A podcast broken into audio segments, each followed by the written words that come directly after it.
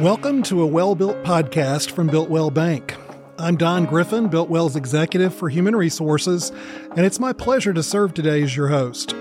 It's our goal to be the local economic engine that drives growth in the communities we serve. With this podcast, we'd like for you to gain knowledge about current events in banking, to answer some of your most common financial questions, and we'd like to simply connect with our communities in a meaningful way. If you miss an episode, you can access all of our prior episodes from our archive library available on our website, builtwell.bank, or wherever you find your favorite podcasts. Well, let's begin. It's my pleasure today to have with me Blake Swafford, and Blake is the Director of Risk for Builtwell Bank. Welcome, Blake. Hi, welcome, Don. Um, well, I would like to talk to you today some, about some trends in the world of fraud, um, maybe some ways to help our customers minimize fraud. And in, inevitably, when fraud happens, what do I do? So, if it's all right with you, that's the track we'll take for Sounds our time great. together today. Sounds great. So, what would you say, Blake, is the biggest fraud trend right now? Yeah, number one, I would say is definitely debit and credit card fraud. Mm. That seems to just be prevalent. We hear about it on the news. We get text messages every week. Um, that just really seems to be a big trending um, fraud in our area and nationwide. And then surprisingly, um, mail fraud and check fraud is back on the rise. So we'll kind of talk some more about that. But it didn't used to be a big deal several mm-hmm. years ago, but in the last year or so, it's become a very large fraud trend. So is that primarily from people stealing things out of mailboxes? Is that what you're talking about there? Yes. So okay. um, actually, the U.S. Treasury just sent out a very nationwide bulletin with the USPS about how mail theft of checks and protecting your mail um, is very important and how they've seen this increase 100% year over year in the last year or so and to protect your mail and to be aware of your mail. Wow. So let's talk about check fraud. Um, what's going on with it? Why is it coming back? Give us some information about that. Yeah, absolutely. So it's coming back really because, you know, electronic fraud is getting harder and harder to commit. You need more specialized equipment, you need more specialized learning, and we're getting better about controls. As y'all know, you get a text message if there's a debit card potential, you get an email, you get a phone call. It's more real time and it's getting harder and harder to commit. So fraudsters are looking for easy ways and they're going back to old means. Um, and really, you know, breaking into somebody's mailbox is pretty simple. You don't need special equipment. You really just need time and opportunity. And they go to people's mailboxes, they open them up. I mean, we even advertise that there's something in the mailbox. We put the red flag up. You drive up, you pull the mail out, you take the mail, you put the flag down. The person mailing is none the wiser. The mail USPS is none the wiser. They didn't know you had outgoing mail and you don't know for a while. So it's a pretty good way to do fraud because um, all you really, like I said, is opportunity and time. Okay. So, yeah, I mean, if you think about even as a business, we're seeing a lot of this fraud. Um, businesses that mail checks to their vendors you write a bunch of checks, you put it in the mail, and as far as you know, the vendor's going to get that check. So um, you expect that to clear your account. And even if you check your account and you see a check clear, you might not check the image and it might be going to someone that you did not intend. So, you know, really checking your online banking, um, making sure what checks are clearing your account is a huge way to mitigate that risk. If you're a consumer or a business, and I would encourage if you're a consumer or business, if you have the time, you know, you're going to mail a check, drive to the post office, hand it directly to the person at the post office, and that will mitigate the majority of your risk in mailing checks. I would think too, you know, one of the products that we have um, to do um, bill pay. Mm-hmm. Um, those checks, I guess, are mailed from a central processing location. Is that correct? That is correct. Yes. And so with some bill pay, we're able to mail checks, and it does go, you know, much safer. That we're not sitting that in a mailbox on the street where somebody could pick that up, or it's going out via ACH, and it's all electronic and protected from mail theft, protected from any sort of fraud in that way. Um, So, I mean, if you are a business and you want to learn some more, we've got a great treasury management department that can help you with that. We've got a lot of products that can help you mitigate mail fraud. It can, even if you want to stop writing checks and start doing ACHs, we can help you with that. And really, if you do some of our products, you can really minimize your risk and loss potential with check fraud. Okay, great. Yep. So that's a conversation on checks. What about the cards, credit cards, debit cards? Talk about plastic and what goes on there as a way of fraud. Yeah, I mean, you know, we use debit cards and credit cards every day. We go and buy gas, we buy things online, we use them over and over and over again. And that's their intended purpose. They're supposed to be used. They're supposed to be, you know, our central point of contact with vendors. And that's what they're designed for. And so every time you do use them, there's a chance that something could happen to that information. But there's definitely ways you can minimize that risk. There's definitely ways that you can offset it. Because I'm not saying that we shouldn't use debit or credit cards. That is what they're meant for. They're supposed to be used and be touched by vendors and online merchants and used at the gas station. But there's always a chance that someone could steal that information. Okay. So, as a consumer, as a customer, what, what can I do to minimize that risk of fraud?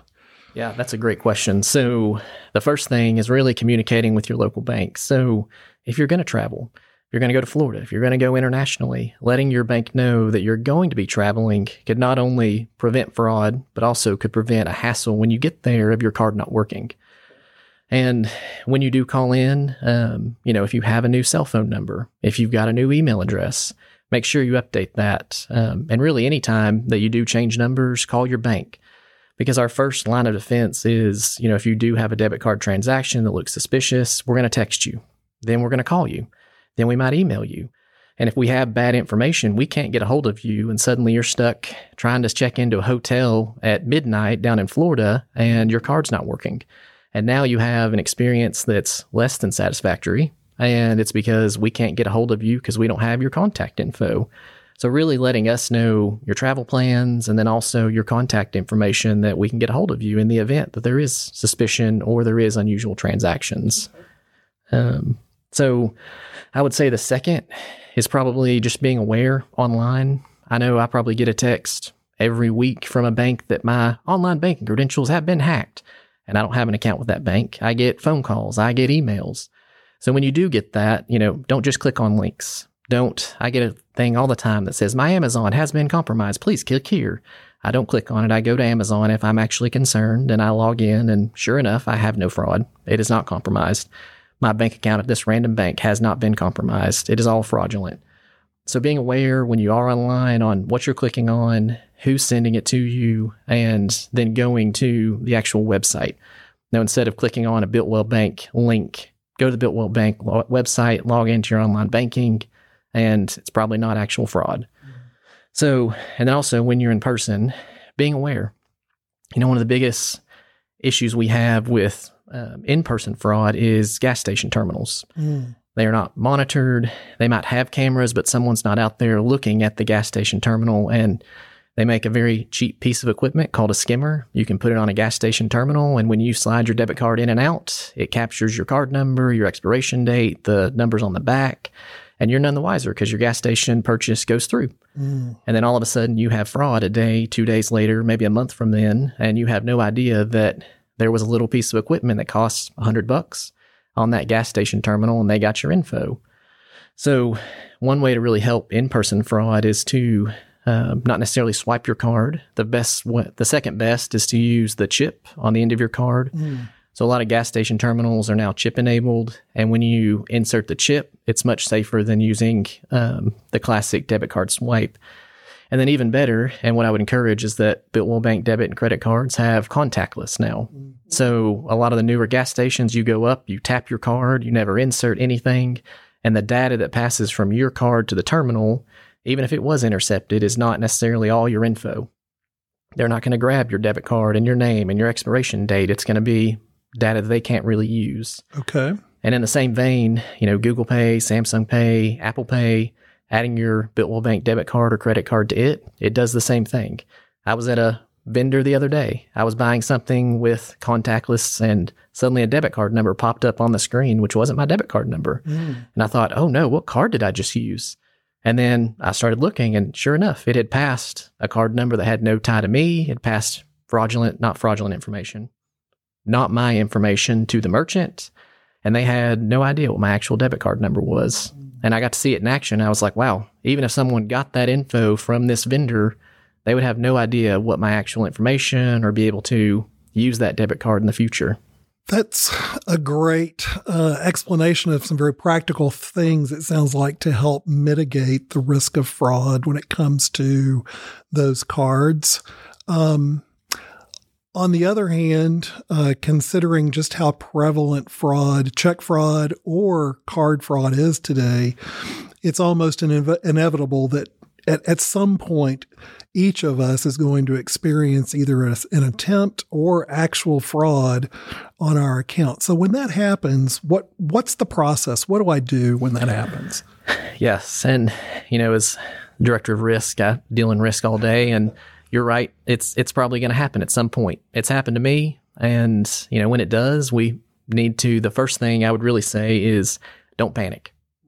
So if it's a true fraudulent event or it's a actual fraud attempt. You don't have fraud today, but they're trying to get you. Their first step is they're going to make a situation that tries to cause you to panic.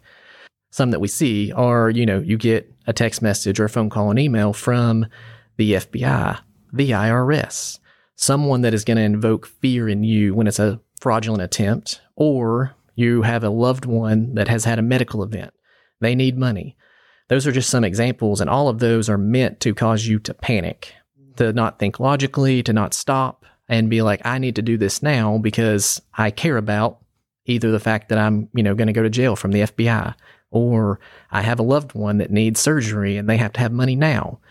So I think that's if it's a fraudulent attempt, they're going to try to make you panic. And even if it's legitimate, you do have fraud in your account, don't panic.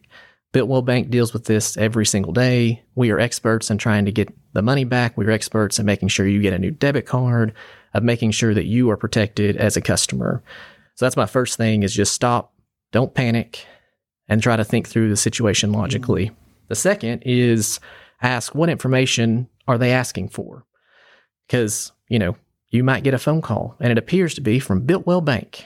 Well, it might not be from Builtwell Bank, just being completely honest. I could have my cell phone call you right now, Don, and it could make it look like it was Builtwell Bank, or I could call from something that said the IRS. I could make it look like I'm calling from anywhere, and I'm mm. calling from my cell phone. So when someone does call you, stop and think, what are they asking me for? Okay. Builtwell Bank will never ask you for your full debit card number and your expiration date and your card, the number on the back of your card. We have that information. So let me interrupt you and just yeah. let's say that one more time. The bank, your bank, mm-hmm. will never ask for that full number. They'll never ask for the expiration date or the three digit number on the back of the card. Is that is that what you're saying? Yes. So if someone calls and said, Oh yeah, give me all this information and your PIN number. Builtwell Bank doesn't track your PIN number. We do not need to know that information. So if someone calls and they're asking you for all that info, that is not how we are going to verify our customers. Okay. So you can stop and say, huh, this doesn't seem like they should be asking me these questions. They should have these answers. Or if we call and say, give us your online banking credentials, your username, your password, we do not need to know that information. We do never need to know your password. That's between you and the system, and we don't need to know it. So if someone calls and says, Oh, I need to verify you, give me your online banking credentials, mm-hmm. You need to stop and question that. And if you ever do have, if there's any unusual questions that you are not comfortable with, if someone calls you and says they're from Builtwell Bank, they need to talk to you. If they are truly from Builtwell Bank and you stop them and say, Can I call you back? I'm going to call the number on the back of my card. I'm going to call my local banker, and then I can call you back. If it is legitimately a Builtwell banker, we are going to say, Hey, that's great. Absolutely. That is completely fine. Call us back. We'll talk to you in just a minute. If it is a fraudster, they are not going to want you to call us back because when you call us, you're actually going to get us and not them. They're going to say, Oh, no, you have to do it now. Again, they're going to try to cause you to panic. So again, just don't panic. Kind of stop and think what questions are they asking me? What would they normally ask me? And then if you really have any concerns, hang up, call the person that you do know here at the bank. Well, Blake Swafford, our director of risk at Builtwell Bank, thanks for a very informative, a very practical conversation. It's been a pleasure to talk with you today. And to our listeners, thank you for sharing a few minutes of your day with us. We'd like for you to stay tuned for our next episode and follow a Built Well podcast wherever you listen to your podcasts.